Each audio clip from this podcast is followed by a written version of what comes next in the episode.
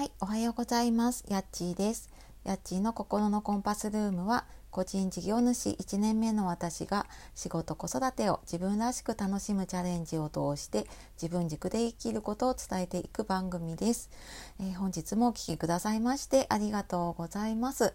えー、と週の後半かな？に入ってきましたね。はい、えー、皆様いかがお過ごしでしょうか？ね、なんかあのこのオープニングの言葉をちょっと変えてから自分でなんかこれを言うたびになんか自分があそっかこういうことを伝えたかったんだっていう、はい、確認になってねいいななんて思いながら言って います。はい、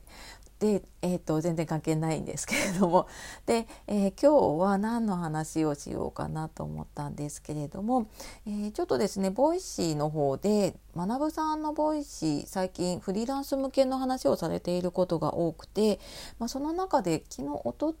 といかなにあの時間の使い方の話をされていて、まあ、それを聞いてみて私もちょっと自分なりにこう自分にとって無駄な時間をなくすにはっていうことを考えてみたのでちょっとその話をしてみようかなと思います。はいで Voicy ね聞かれてる方もいらっしゃるでしょうし、まあ、学さんのもね聞いた方もいるかもしれないんですけれども、まあ、詳しくはねそちらで聞いていただければと思うんですけれどもあの本当にすごい徹底してるんですよねその無駄な行動は。その中で話してたのはね無駄な行動は全てやめようっていうことで、まあ、もちろんそのフリーランスの方がね稼げるようにするにはっていうこともあって話しているのででその無駄の定義っていうのが売り上げに直結しない行動、まあ、それを全てやめましょうということで話さ 話をされていて。であのまあ、ただねやっぱり私も会社員だった時にはあまり意識していなかったんですけど自分で仕事をしたりとか自分で何かをしようと思った時にやっぱりここの意識がないとあの趣味の延長みたいになっちゃうなっていうのはちょっと感じているのでうんまあなんか全てやめるのは難しいとしてもやっぱりあのここを常に考えるっていうのはすごい必要だなと思いました。で学さんっていうとねやっぱ学ブログってブログがすごい有名だと思うんですけど私もそこでねあのブログ書こうかなと思った時にねいろいろ調べて知ったのがきっかけだったんです。で、まあ、そのね学ブログがすごい伸びたのは全ての記事の意味合いっていうのを考えて無駄をゼロにしたっていうことで、まあ、あれだけねすごい爆発的に伸びてるんだそう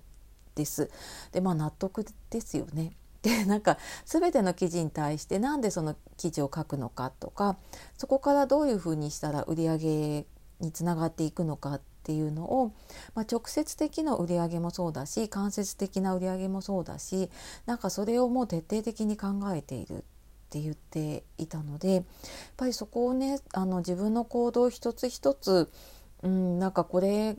の意味合いっていうのを考えて、まあ、これ発信にしてもそうだし仕事にしてもそうだと思うんだけれども、まあ、それを考えていくことで多分無駄な時間ってなくなっていくなっていうふうに思いました。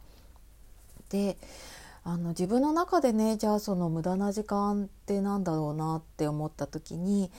まあやっぱり時々あの SNS の時間を私見直してるんですけれどもこのね春休みを言い訳にしちゃいけないんですけれどもなんか生活のペースがやっぱりガラッと変わって家で仕事をしていてでそこに春休み子供がいるっていうことでやっぱりパタッとなんかあの生活のパターンが変わって自分の中でちょっとやっぱりなんかこう気の緩みが もう出てなんかダラダラとしていたなっていうのをすごく感じています。まあ、それもねあの子供と過ごす意味では大事なところでもあるんだけれどもちょっとまあ今週来週ぐらいにはねあの学校も通常に戻ってくるのでちょっと元に戻すにあたって自分のその SNS の無駄な時間っていうのをちょっとそぎ落としていかなきゃなと思ってただこれなんか全て自分のねこう意志の力だけでやろうとすると私本当に意志力弱いので多分また元に戻っちゃうかなと思って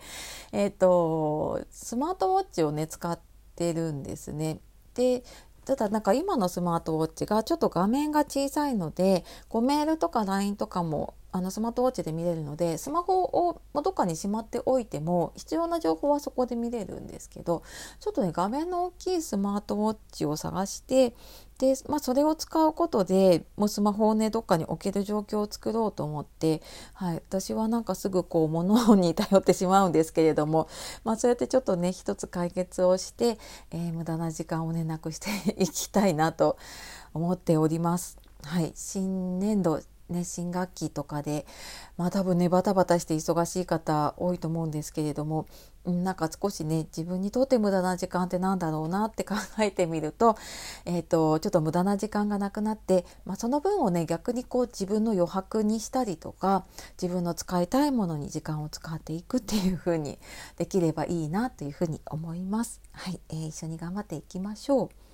はい、では今日も最後まで聞いてくださってありがとうございました。では、えー、今日も自分らしく素敵な一日をお過ごしください。さようなら、またね